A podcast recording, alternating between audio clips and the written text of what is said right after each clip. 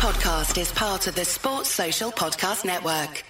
Acast recommends podcasts we love. Changemakers is a new podcast series with me, Claire McKenna, talking to people who stand up, speak out, or challenge us to think a little differently. It's about the greater good, families and children, respecting their own individuality. In the next couple of years, I hope I never have to have conversations about racism ever again. I just want to get to the stage where, you know, people are just people. Nobody's pooling the resources together and actually being able to show how much of an impact it will make when people do come together. Changemakers with Claire McKenna. Search for it now wherever you get your podcasts. Acast is home to the world's best podcasts, including the David McWilliams podcast, I'm Grandmam, and the one you're listening to right now.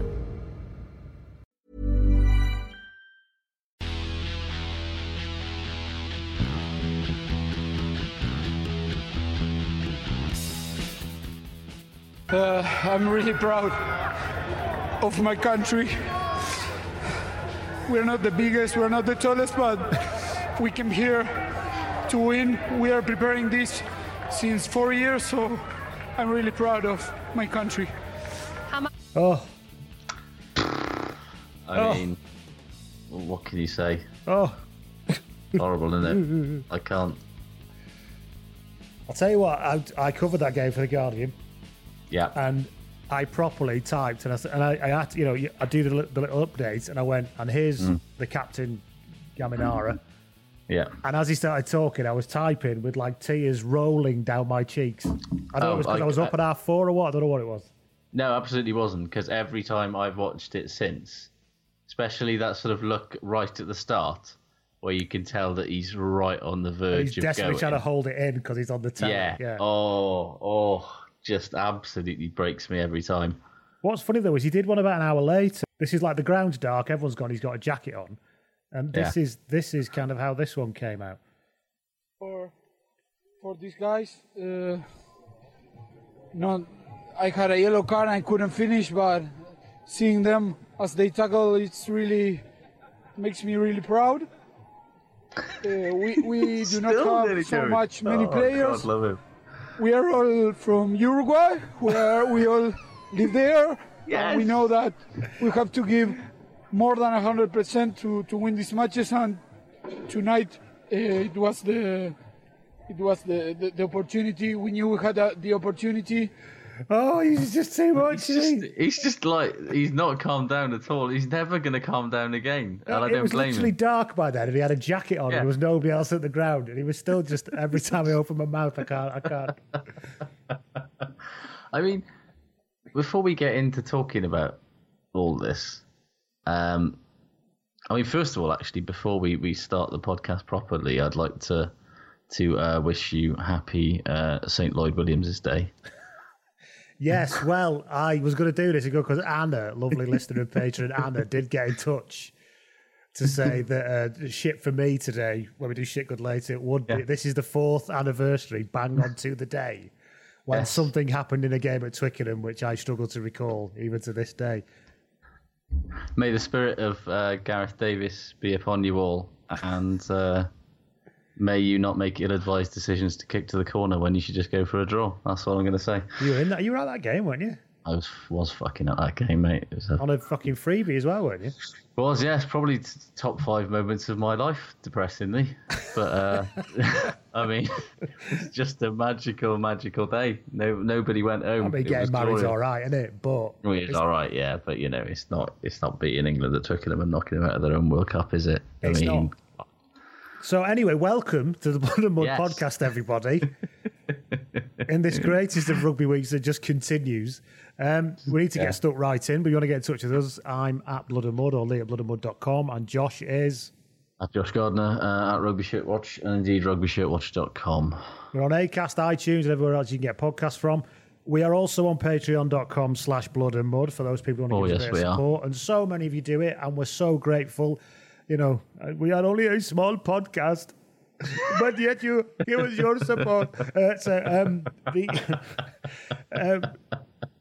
So if you become a patron, you get ad-free episodes and you get a little bit of extra stuff like our World Cup retrospectives and stuff like that. Coming up for patrons, just after the World Cup, we've teed up another QA episode Q&A episode, but we've actually got a different lineup coming in. We're probably, it looks like we've had confirmed.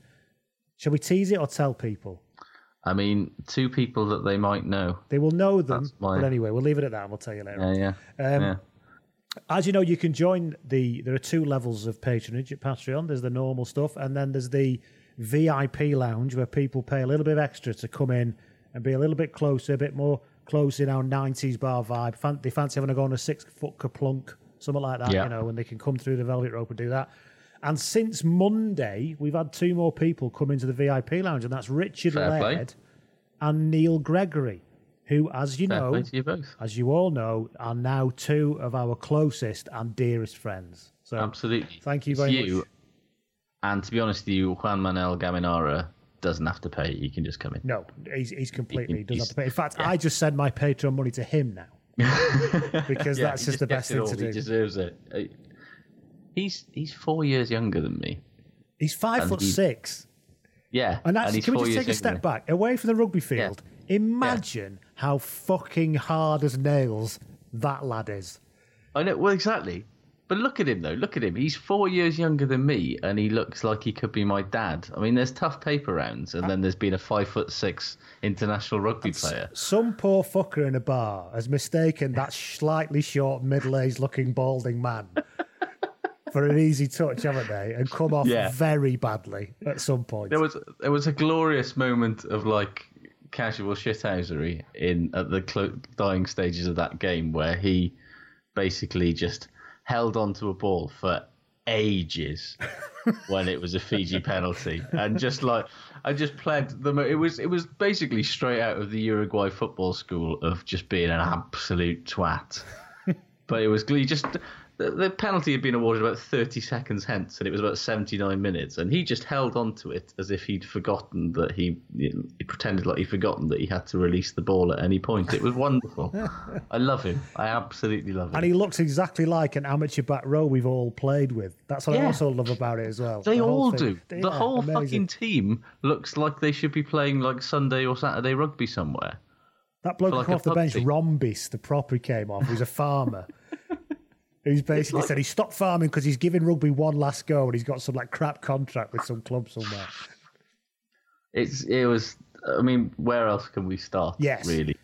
Spent the entirety. I am probably responsible for Uruguay winning, by the way, because I spent the entirety of my preamble saying about this is going to be a very long couple of hours. You know, they're going to give the best, and they're better than they were, and they've got a bit of a pathway in place now. But this is going to be awful.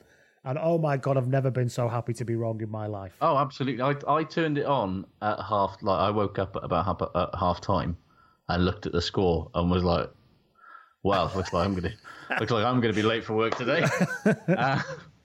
It was just a remarkable second half of just absolute bloody mindedness combined with some stellar incompetence. I mean, Fiji, man, honestly, in attack they were clumsy, but in defence, it was kind of unforgivable, really. They really could not be arsed. And people talk about the turnaround. It's not that. I'm sorry, it isn't that. It's all to do with it. Like for all of, I agree with Ben Ryan a lot of the times when he's making these points about Tier 2 nations. This had fuck all to do with that, and everything to do with the fact that they looked at that Uruguay team and thought, we're literally twice the size of all of them. This is going to be easy, lads. They couldn't as if they tried. And they just massively underestimated them. They thought that they could just fucking turn up, not try and win. And, I mean, it's frustrating from a Wales fan's point of view because we're probably going to reap some sort of Fiji-shaped whirlwind. Reap the whirlwind, Yeah, but, you know, this is what happens at the World Cup if you don't give teams, the due amount of respect. And it was also the fact that they really couldn't. The only person who came on and looked like, who actually looked like he was like, I've got a fucking idea of what we need to do about this, was Matawalu when he came on. Oh, absolutely. Well, he scored two tries. But also was just trying to, come on, sort of thing. Tempo, lads. They're tiny. They literally can't keep up with us if we play at tempo. And just everybody else was just intent on just throwing the ball at their feet. And they were absolutely breathing out of their eyeballs by about minute 65, even with the bench coming on. They were really fucking struggling. and Uruguay, which is a ridiculous thing to say because they won the game, but you could see as you watch the game, they look fucking knackered. They look knackered now, and yet still it looked like every tackle would be someone's last. He's like, yeah. It's like, fucking hell. Like, I don't think he's going to get back up. You just don't get up from those, Gene. It would have been one of those, wouldn't it? But yeah, it was. But what a performance! It was like, I think I wrote at one point, I said they basically played like 15 exposed hearts on legs. Basically, they were just unbelievable. And that thing about it's easy to be trite and about, you know, this is my country, but that would have been a massive part of what they were doing for each other and for what Uruguay is. Yeah, they were playing for each other. Yeah. Heart and tenacity, like, it just goes to show that, like, not always, but heart and tenacity and just playing for, you know, it's a team game, and if you are playing for each other in that kind of way, you can beat teams that are, you know, Fiji, in terms of individual talent, there's an argument to be made that Fiji have more talent than every other team in the world, but they don't harness it properly, and they there are lots of reasons for that. There's lots of reasons for that. Yeah, you know, man for man, there is not a single Uruguayan player that you would have taken ahead of a Fiji player before this game. No, not a single one of them plays in a top flight league anywhere in the world. You know, the best they've got is a couple of lads in Division 2. Yeah, Bakaysi plays for Dax, doesn't he? The outside half. Yeah. But Dax are in pro, like... Oh, yeah, the second division, yeah. Yeah, I think they might even be in Federale 2 now, so they might have got fucking relegated because of financial shit. You wouldn't look at him and think that, would you? When he pulled that game together. Absolutely not. And, like... And the cat at outside centre was magnificent. And yeah, like, it shouldn't have happened. Like, no. I think I said after the game that it was a bigger upset than Japan-South Africa, and I stand by that, to be honest, because, like... While Japan-South Africa was obviously a more high-profile game, I honestly think, like, the pre-match gulf between the two teams is bigger in terms of Japan, who, let's not forget, had Eddie Jones as coach and have had huge amounts of money thrown at them by the JRFU and World Rugby because of the fact that they were hosting this World Cup. And a number of reasonable imports. And a lot, you know, a number of reasonable, there's a fair number of foreign-born lads in there that are not. Nothing wrong with that, but that's why they were closer to. They are the very best of the tier 2 teams in that regard, and you know they smash through the Asian Five Nations every year. They score tries for fun, etc., etc., etc. And then you've got Uruguay, where half of them don't even get fucking paid full-time wages to bloody play rugby. They didn't have a fucking kit sponsor until about 3 weeks ago. So obviously the answer is to not have a sponsor because it makes the most lovely kits, it would seem. I hate that kit. Well, the Uruguay one. It looks like something out of the 90s. Well, maybe that's why I like it. Maybe it is, yeah. But it was, it's easy to talk about heart, and that was a huge part of it. But actually, I watched the game again, and when I read over it again, there was no small amount of ability in there. Actually, they run some really nice patterns as well off first phase. They're well coached. They know what they're doing. Their skill levels are pretty decent. Levels are decent as well. Yeah. Yeah, and that kind of... what was noticeable is they weren't even trying to challenge Fiji at the breakdown at all. They were fanning out. They were really smart. They were savvy with it. Yeah, and they thought, well, actually, if you offload, we'll just cover it. And they had quite a good cover defence and everything. Quite an old-fashioned defence in many ways, actually. Bit of a blitz to it. There was a bit of that old umbrella defence sort of vibe. Yeah, absolutely. Yeah, it was, yeah. With a bit of drifting behind. Yeah, it was interesting. So they play Georgia now on Sunday, don't they? Again, I have that match as well. I realised I looked at my calendar. So I'm up again on Sunday morning. The horrible thing is I just hope it doesn't all come crashing down now because everyone will be thinking, Georgia, they've not been on great shakes either, have they? So, I mean, who thinks... like those? If they've got any sense, like those lads should have just been getting drunk. If they can't... So, like...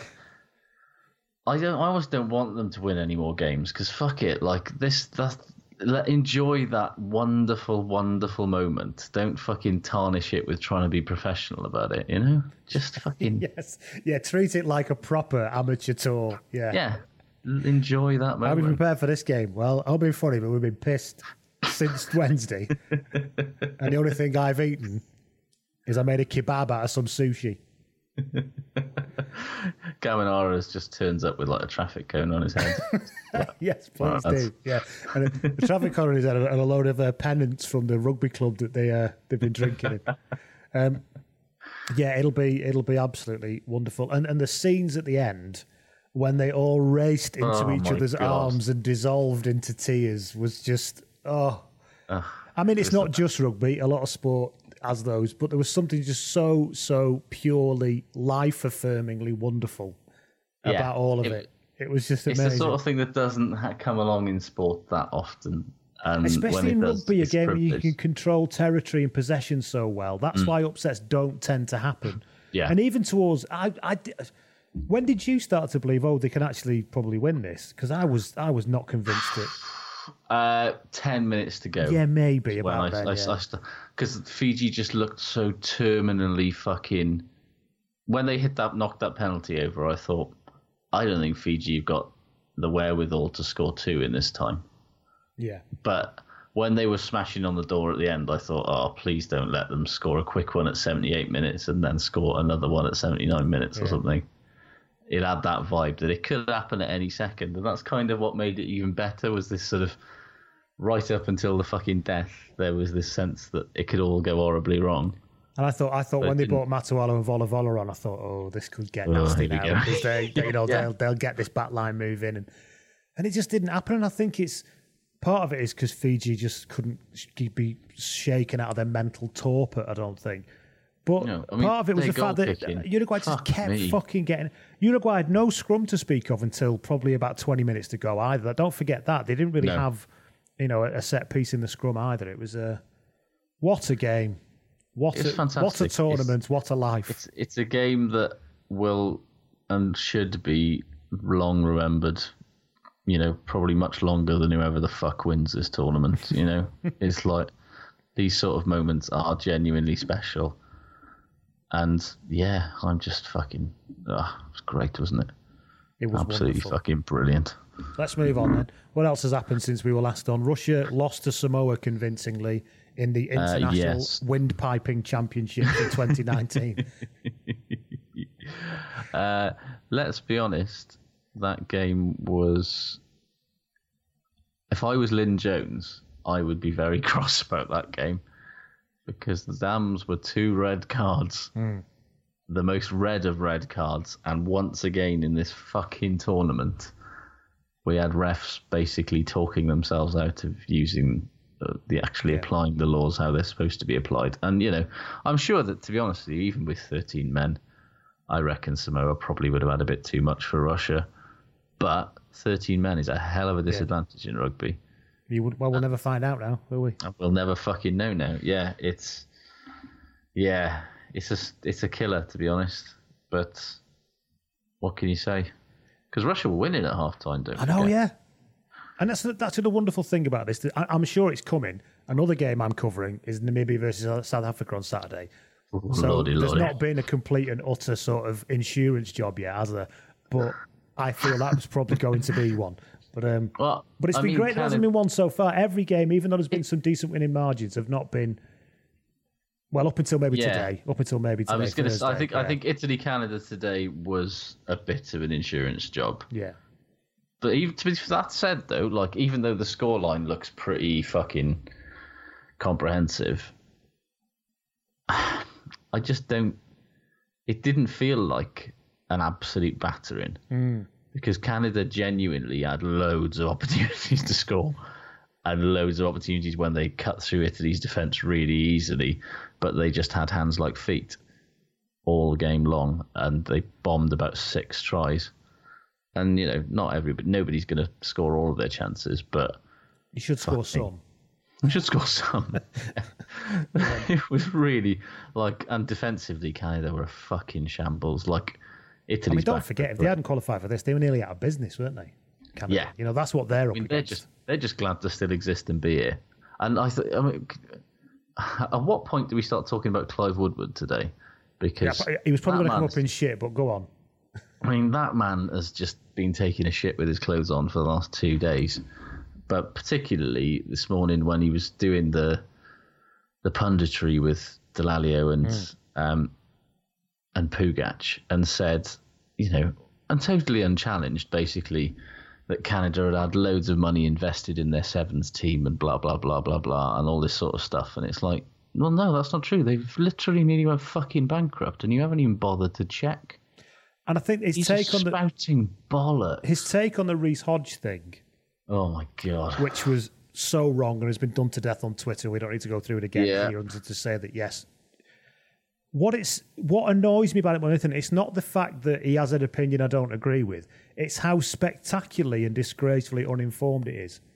He's obviously not even bothered to have a look at what the laws are and like that. And it's exactly the same example with the Canada thing. You've not even bothered to actually even do the most minuscule bit of research before you just start fucking sounding off about this stuff. Yeah. I mean, the stupidity of what he said is obvious and clear. We don't need to go there. It was one of the stupidest things that anyone has ever said from a punditry. I mean, come on, Josh. How are you supposed to stop these big... without taking their fucking heads off? How do these so-called experts and decision-makers expect you to stop these big, powerful lads if you can't use a lump hammer? You know...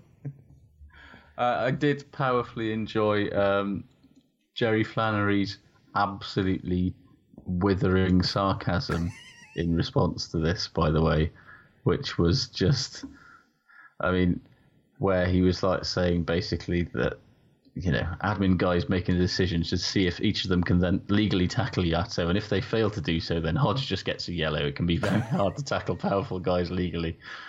Yes, indeed.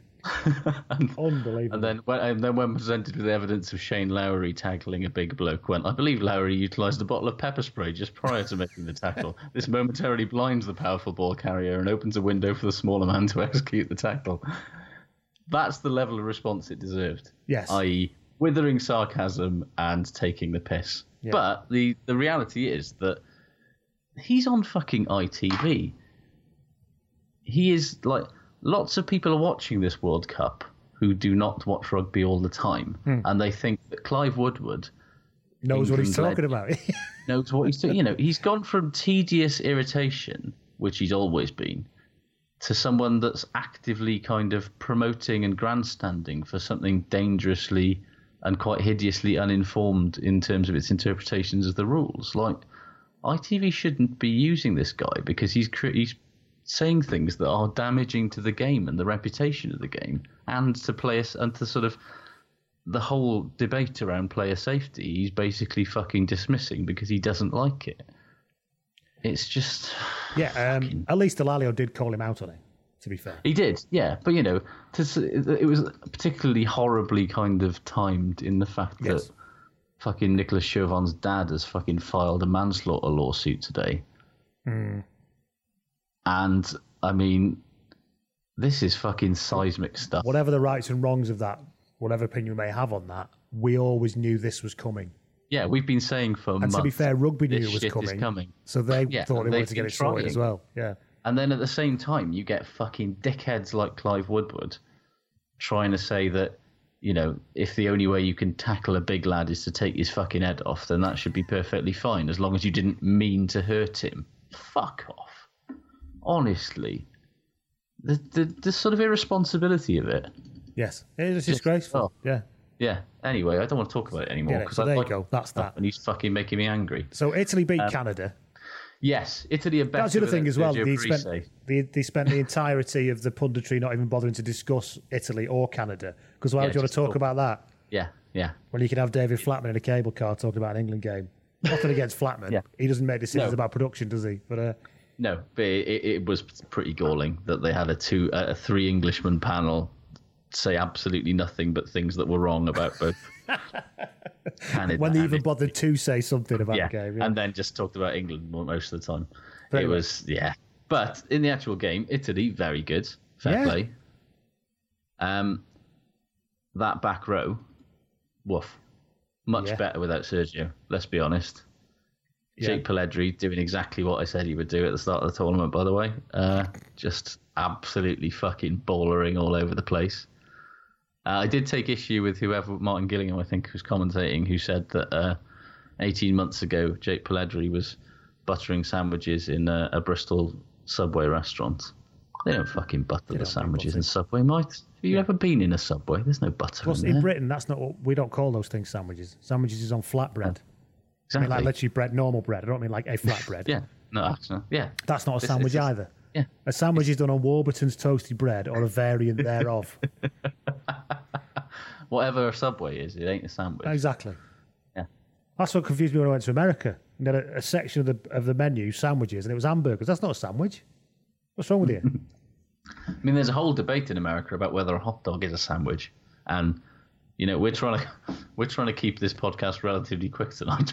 So we could go on. There. But can I just? Well, we can keep it quick. It fucking isn't. So there it you go. It fucking isn't. Absolutely not. But you know, it is. You know, meat between two bits of bread, sort of. But they're joined together, so disqualifies it immediately. But so is a bread roll. You know, that's not a sandwich. You don't cut it properly. That's a roll.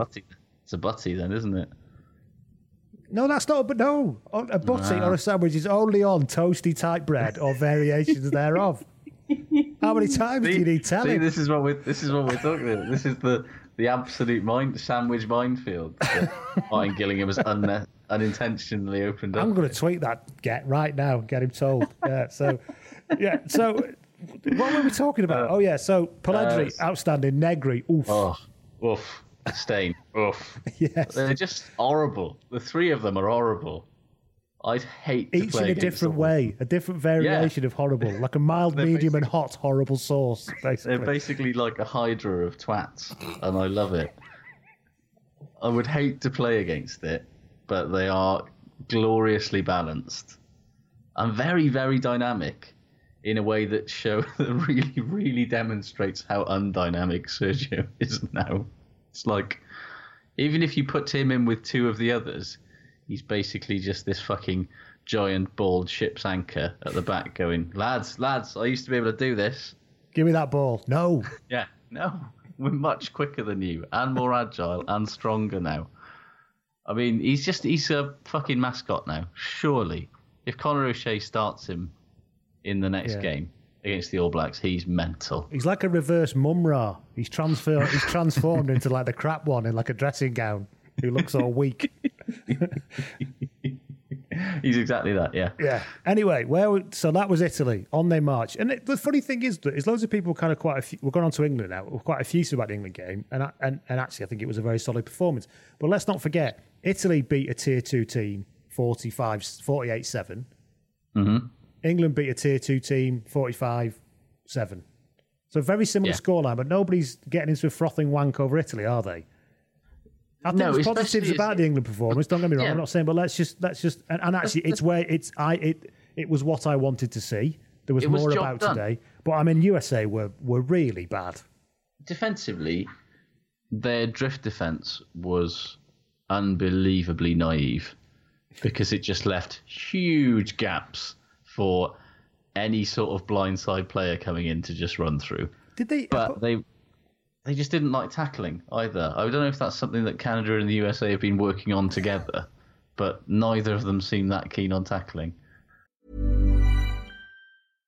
Acast recommends podcasts we love. Changemakers is a new podcast series with me, Claire McKenna, talking to people who stand up, speak out, or challenge us to think a little differently. It's about the greater good, families and children, respecting their own individuality. In the next couple of years, I hope I never have to have conversations about racism ever again. I just want to get to the stage where, you know, people are just people. Nobody's pooling the resources together and actually being able to show how much of an impact it will make when people do come together. Changemakers with Claire McKenna. Search for it now wherever you get your podcasts.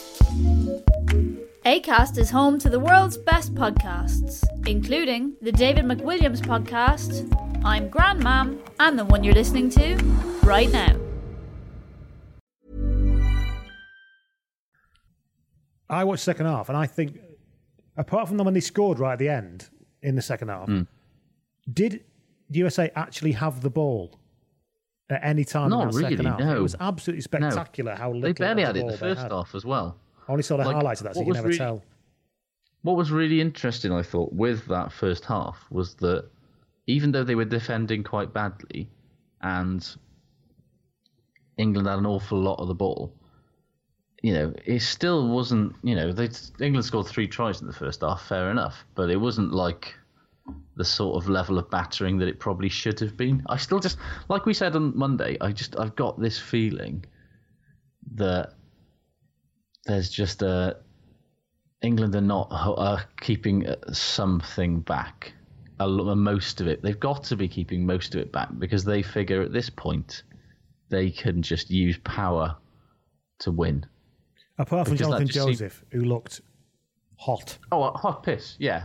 But he was just doing what he wanted to, effectively, which is kind of exactly what was happening on Monday. It was like, all right, lads, go out there, smash him up front, and then backs, just do what you want, lads. Was basically the vibe. And yeah, it felt a bit like that again. And it was very effective and it was very efficient because USA were even less up for a physical fight than Tonga were. You know, Tonga at least were putting in some big hits. Mm. Whereas the USA, aside from putting one big hit into Owen Farrell's face, were not really up for much of anything at all. And how many times did the ref watch that, by the way? It was like, what? Why are you having to watch this 10 times? Yeah. I saw that once and went, oh, you're going off for that, lad. Yeah. How did he watch that 7,000 times and not even take a look at Pierce Francis' early smack, in the game, I'm guessing. The first fucking kick, first tackle of the game, you should have been off for good. Shoulder to the head, mate. There's no mitigation there. No. You're off. And I'm sure we won't see him for the rest of the group stages as a result, but it's not exactly a massive loss for England, is it? I don't think he's in the first 23 thinking, really. No, he's not. But certainly not with the way Jonathan Joseph played. He'll be on the bench now, won't he? You're going to have Tuolangi. It's going to be Tuolangi. It's going to be Ford, Farrell, Tuolangi with JJ on the bench, I'm guessing. Is there an argument, though, that England's probably most threatening combination, attacking threat and defensive solidity, England's best 10, 12, 13 is Farrell, Tuolangi, Joseph? Because Tuolangi and Joseph could wreak absolute havoc. Big lad smashing up and then very, very quick lad coming in to basically mop up with Farrell doing the distribution. I mean, it's not really been tried. And I kind of feel like, why not?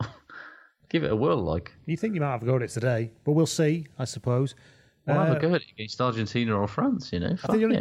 The difficult thing is that, remember, it was in '99 when it was with New Zealand. You were like, they'd had such a cakewalk in the group stages. They reckon that might have contributed to their sort of falling apart a bit when the pressure came on. 2011 as well. 2011, yeah. I am. Not 2011, 2007. Sorry. Yeah, 2007. Yeah. So, and then it'll be interesting to see how England deal with coming up against. Is it France next or Argentina next? Can't remember. Argentina's next weekend, isn't it? Yeah, I think it might be Argentina next, yeah. Anyway, so it'll be interesting to see what happens. It was a fairly standard win. It's hard to know what to take completely out of that for England, other than that it was better than last time, which is really, you've got to hope it will be better again next time, and you start to get an idea of what the first 15 improving. Is. Yeah, and I think that's all you can, you know, it was absolutely, you know, without wishing to be sort of too Wales-centric, it didn't have the sort of purring backs moves that Wales had in the first half against Georgia, but it didn't also have them basically just taking the foot off in the second half either. So it's kind of like a mixed bag in a similar kind of way. It had some very nice individual moments when the game was broken up. George Ford had some lovely moments. Joseph had some lovely moments. So we'll see how the pattern goes on with that. We're going to do shit good at the end, and thank you everybody sent stuff in, but let's just talk about what's coming up this weekend. There's no rugby tomorrow. What's the actual fuck? I'm so angry about it. Yeah. So there's no rugby tomorrow. What am I going to do tomorrow, eh? As you said, get some work done without looking at my phone all the time. Yeah. Oh, that's for that. What have we got this weekend? Yes. On Saturday, we are opening up with Japan. No, we're opening up with Argentina, Tonga at 5:45. And guess who's getting up to write about that, ladies and gentlemen? And you know that seems bad enough. Don't forget that live blog goes live an hour before that kicks off. So I'll be there from 4:45 a.m. Having a right old good time with that. I mean, who's going to be with you there? Well, to be fair, it is a global audience, Josh, don't forget. Fair enough. And I actually, when I did the Uruguay game Wednesday morning, I logged on at 4:30 and the only person who was working was the Australian Guardian Australia sports editor. So I had to message him and say, am I good to go on this? And I put in my preamble, I said, good morning. He emailed me immediately and said, can you take good morning out and just say hello because it's the middle of the afternoon here. I was like, oh, yeah, of course. So actually, yeah, I might get quite a few people. Well, for example, people in Tonga, it'll be the middle of the afternoon. Yeah. So, and for the Argentines, it'll be even earlier than it'll be basically late at night for them. Yeah, like 8 hours behind there. Yeah, 80, it'll be a sort of early evening. They'll love it. Nice. And they'll be nice and tanked up on some kill mess and full of steak, etc. Other Argentinian jobs are available. Are available indeed. It's quite an interesting game now, actually, because obviously Tonga acquitted themselves relatively well against England from a physical point of view. Argentina should have too much for them, but. Tonga seemed quite well organised in defence and just kind of lost through like persistence in the end, if you know what I mean. English persistence. It'd be interesting to see if things don't start coming off for Argentina, if they increasingly start to go a bit mad. But I think Erda Poletta's starting, isn't he? So I think that might help. It'll still be a win for Argentina, I think, but it could be interesting if it's a bit close at half time, I think. Yeah, I think it could not be as comprehensive as we might have expected it to be, which is always nice. Speaking of things that will be as comprehensive as we expect them to be, Japan Island, I think, is probably only going to go one way, isn't it? Yeah, I think it is going to be Japan are the mortar and Ireland are once again the pestle, I think, this week. I'm afraid so, yeah. So that'll be that. And then we've got South Africa and Namibia, which I'm covering straight afterwards. Speaking of mortar and pestle. Oh, good God. Well, it's worse than that. That'll be like something massively industrial that's crushing something pathetic. That's sort of, proton accelerator, isn't it? It is like a proton accelerator. Or a massive rock fall onto like a load of mice, basically. Just firing sort of blue-shirted Namibians through a particle accelerator into a steel plate and seeing if you can find the god particle. Could this be our first 100-point score? Certainly, maybe, yeah. It's got that potential, isn't it? It's up in the 80s, isn't it? Yeah. If not, then New Zealand, Canada on Wednesday probably will be. Yes, so that's Saturday. Not exactly Super Saturday like last week, but, But you can't have everything, can we? Everything is a super day when it's the World Cup. Well, when there's 3 games of rugby to watch before lunchtime, surely that's a great day. Yeah.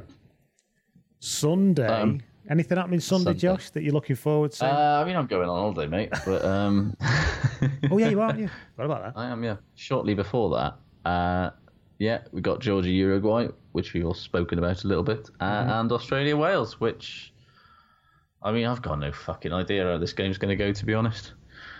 Absolutely not a one. It's hard to draw anything from what's happened before, is it? Australia pulled themselves. I said, I've said that on Monday. I said, watching the Fiji-Australia game, if I was Welsh, I wouldn't be too worried or I wouldn't think there's anything to be frightened of. Having said that, that doesn't mean I would be massively confident either. I think Wales have it well within them to beat that Australian team. However, Australia are Australia and they are playing Wales. So, I've seen this movie before. I'm not going to be expecting anything other than a heartbreaking loss, to be honest. But on paper, we probably should have too much for them. Just by playing sensible, normal, non-insane rugby and just death by thousand cutsing them. But we probably won't. We'll probably start trying to play Harlem Globetrotter shit and throw 7 intercepts. I think a combination of these new first phase moves that you've got, plus the kind of that crushing thing that they could do last year, I think it's looking good. But we'll see. But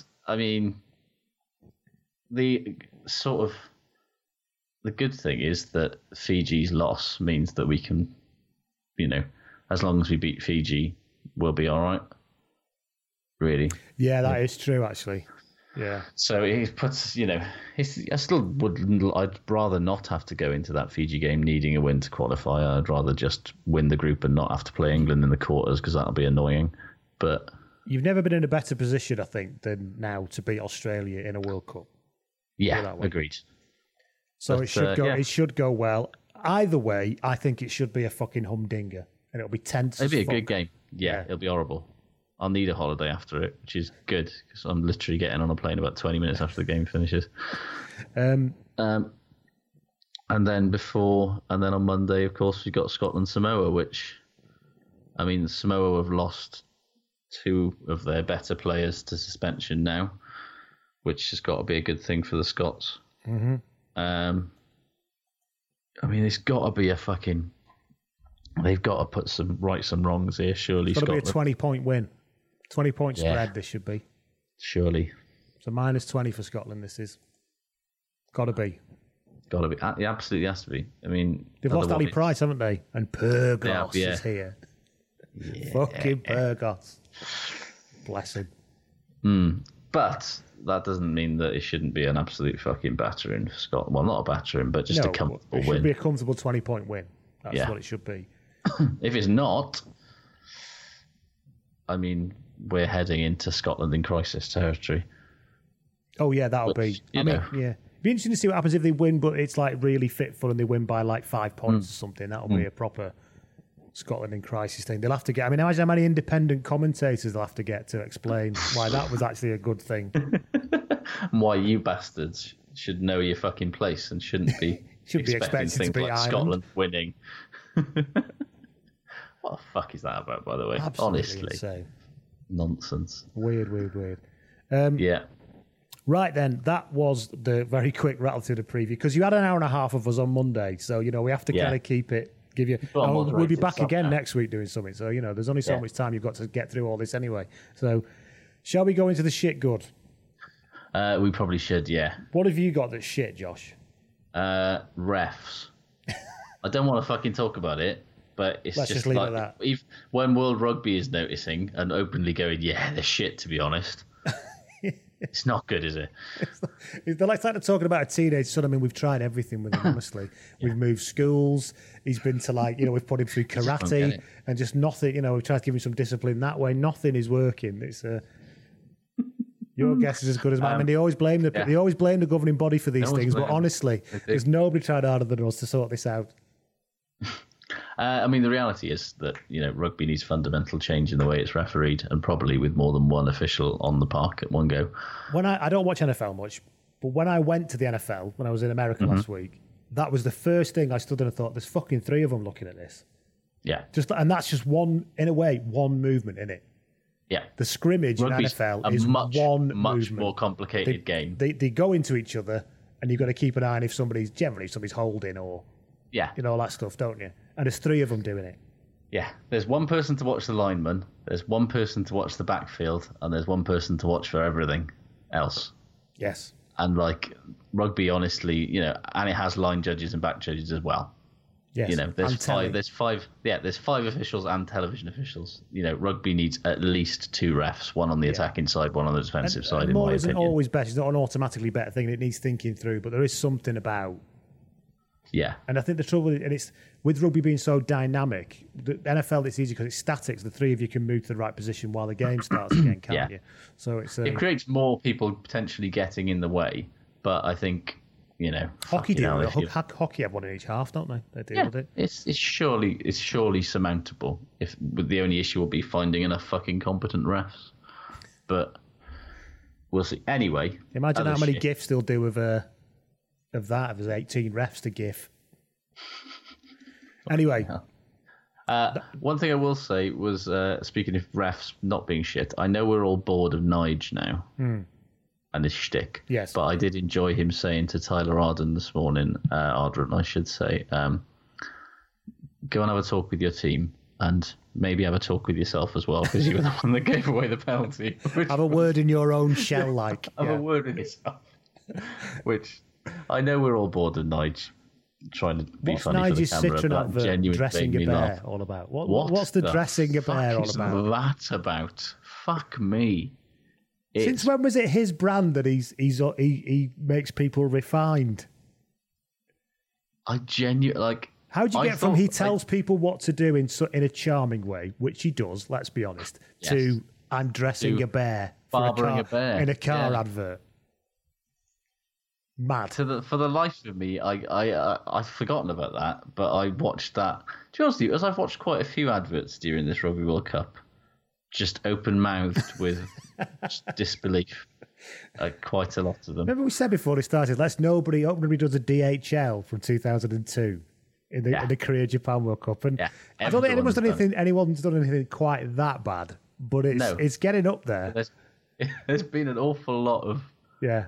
It's brought out everyone's worst, vaguely culturally insensitive impulses. Anyway, we did that Monday. So let's move on. Yeah, what else? Fiji's goal kicking is shit.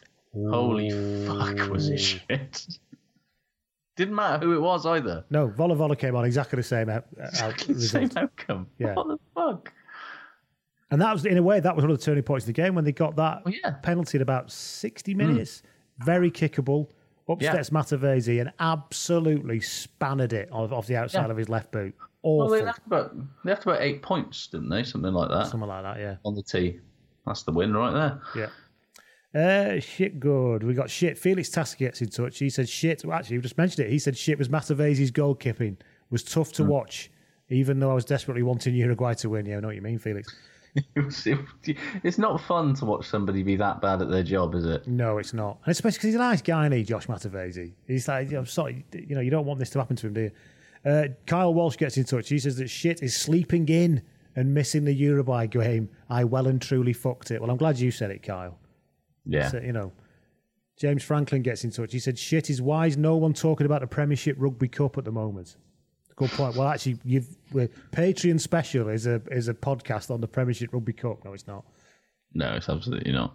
There's a Championship Cup game. I'll level with you. I did watch the Premiership Rugby Cup on whenever I watched. I watched Bristol Quins. Such a rugby hipster, Josh. You really are. I know. Pro 14 starts on Friday. Don't forget. Well, after the World Cup, I'm assuming we've got a week, and then the Heineken Cup kicks in, does it? Must do. I think it's been pushed back a little bit. Has it? But the Premiership isn't starting for another 3 weeks.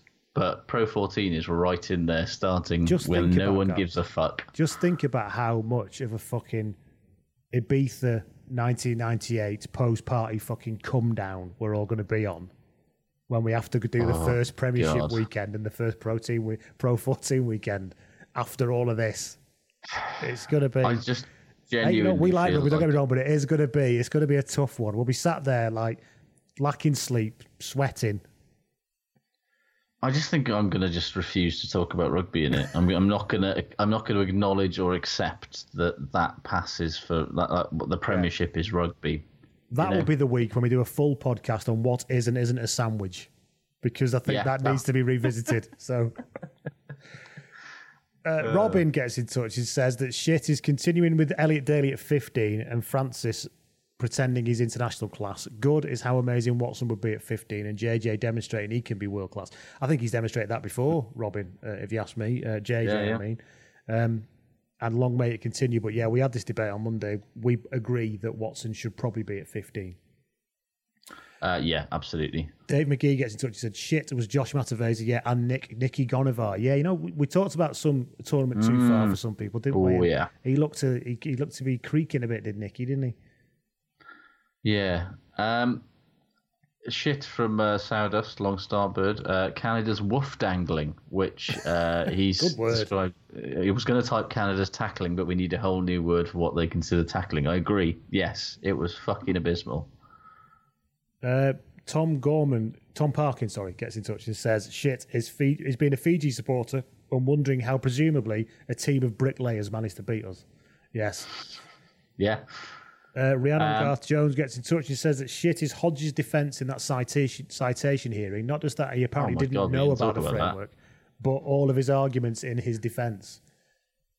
So he said he didn't know, didn't he? He said he didn't know about the law. He hadn't been. They said, well, the new tackle guidelines, which we've discussed on the podcast. It's a very clear flow chart. Yeah. And he goes, no, mate, never seen that before. At which point in the fucking thing, it's like the panel is concerned by this and we'll need to follow up on this at a later date. And it's like, so basically, the ARU has either tried the very ballsy strategy, and Michael Check has just gone, don't worry about it, mate. Just go in there and say, honest mistake, never looked at it, never bothered, sorry, yeah, shit. And nobody will cite us because they'll come to my face and tell us about it because, you know. Yeah. What we'll do is we'll just carry on as normal. If anybody cites us, we'll call them out and say that they're against the spirit of the game. But even the most basic fucking idiots knows that ignorance of the law is no defence to anything in any walk of life. So why did he think that was something that's going to work? I don't know, but all it's demonstrating basically is that, you know, Australia are not... The Players' Union should be fuming about that. Really. Genuinely, actually, yeah, it's a good point. Yeah. Because that shows to me that the ARU are not doing, you know, being a good and responsible employer by not educating their employees about significant changes in the rules that could have material impact on those employees' ability to continue working. You know, from a pure fucking employment law point of view, it's like, have you not been told about this thing that could potentially get you banned for like ages? Yes, indeed. Yeah. Yeah. I suppose Reece Hodge could probably sue his own employer now for loss of earnings that he's incurred through them not training him correctly. Well, yeah, it's like it was just a very weird attempt at getting out of that, and I feel like it'll backfire on them a little bit. Mark B gets in touch and he says, shit is hearing that the USA is a sleeping giant of rugby. It isn't. It couldn't care less. And then Dave Buckley followed up on that, saying that shit related to that was Stephen Jones naming his England game today as the win over the USA is the best of the tournament so far, and claiming that England were quote unquote flawless. What is Stephen Jones's problem? I can't work out if he's just still like a contrarian Welsh, wanker, right? Basically. Yeah, but he's Welsh, and I've never... No other commentator or columnist sort of is up England's arse nearly as much as Stephen Jones. It's weird, man. Do you remember when we dug out that in the Lions 2005 podcast, and you dug out that interview with Woodward, where he was basically licking Woodward's arse like you would not believe. It's remarkable. Yeah, I thought you were going to say, what is Stephen Jones for, then, rather than what is Stephen Jones' problem, and I would be even more mystified with that one. Yeah. Maybe they are like a sleeping giant, though, because maybe the giant, when it wakes up, is like everybody else. It basically turns the telly on and props some pillars up behind itself and, you know, considers whether to masturbate, stuff like that, you know. Yeah, maybe, yeah. Anyway, so that's the shits out of the way. Let's move on to the goods quickly. We said we'd do this in 45 minutes. We're running behind, but we're not bad. We're nearly there. As long as we get done in an hour, I'm happy. I'm good. Is Jeff Hassler's lovely, lovely hair. Yes. He looks like he's walked straight out of Lords of Dogtown, and honestly, I'm here for it. Your man Quill, who got sent off for the reddest of red cards you've ever seen, redder than a baboon's arse. What I did, and I'd said this on Twitter, but I'll say it again here, what I think was good is that he is quite possibly the most seven-looking seven in the entire tournament, Mr. Quill. He absolutely is, yeah. Looks like he does a bit of CrossFit. Yeah. You know, nuggety little thing. Yeah, massive top half. Yeah. Not really that tall. You know, that kind of thing. He's and a bit of a shithouse. So, you know. I've just realised who Gaminara looks like, and he looks like a South American Terry Cobner. And I think I love him even more now. He does. That's fucking unbelievably true. I can imagine him.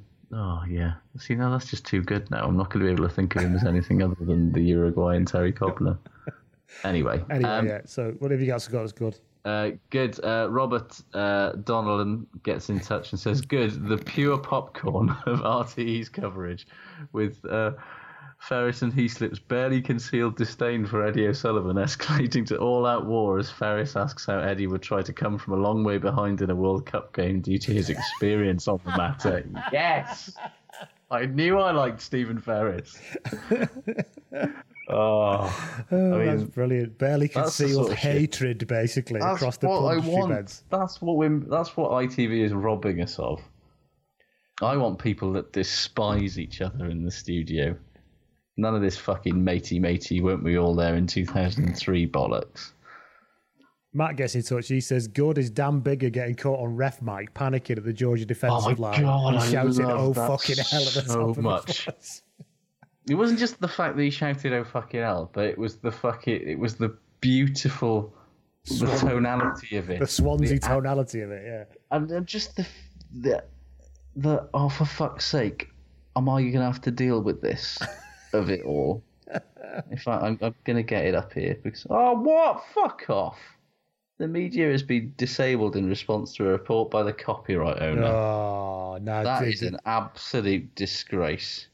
World Rugby, hang your head in shame. Only they are allowed to put videos up of things showing endless amounts of respect, apparently. Going, oh, fucking hell. That wouldn't fit with the respect paradigm, which is apparently all fucking pervasive right now. Oh, that's fucking bollocks. But yeah, it was the gloriousness of him looking up, seeing 7 Georgian lads run towards him with no cover, and he's just been given the ball, and he's got, oh, fuck it out. It was the annoyance of, oh, for fuck's sake, why have I been given this ball? I am the 10 here. This is yes. It was peak Dan Bigger. Yeah. Amra gets in touch and said, "Good is Uruguay's progress," and linked to that, John Horan gets in touch and says his good was Vasily Artemiev and Juan Manuel Gaminara for their post-match interviews. Yes, absolutely. I haven't got Artemiev. I haven't got a clip of Artemiev, but yes, I agree. Yeah. Cracking moustache on him as well. Lovely, yeah. Martin Thompson gets in touch and said his good is the fact that Farrell just brushed off that massive smash to the head and kept playing. #nails. Yeah, actually, I do respect the fact that, like his dad, he just went, "Is that all you fucking got, pal?" and carried on. Yeah. However, I always temper that with, I'm not sure how much we should value that warrior sort of value is what.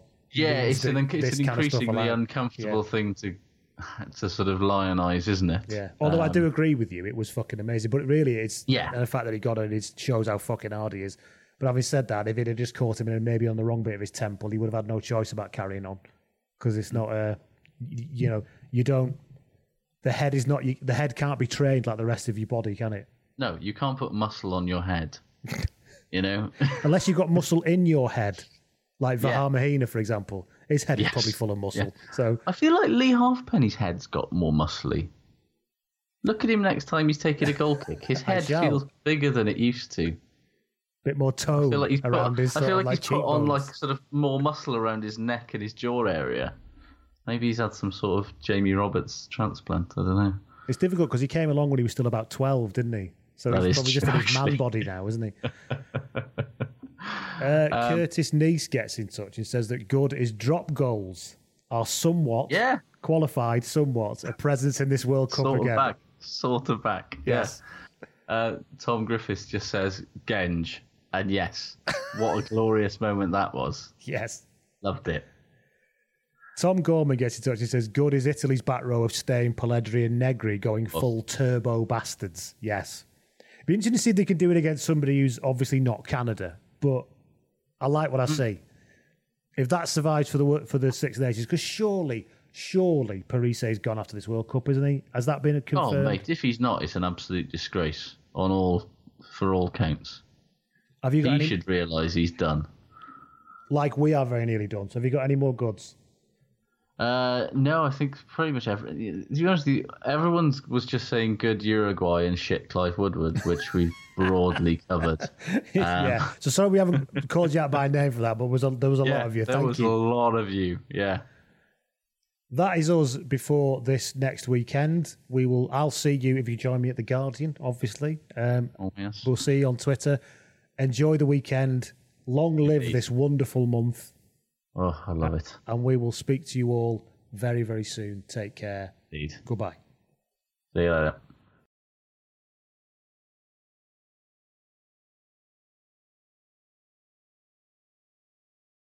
Sports Social Podcast Network.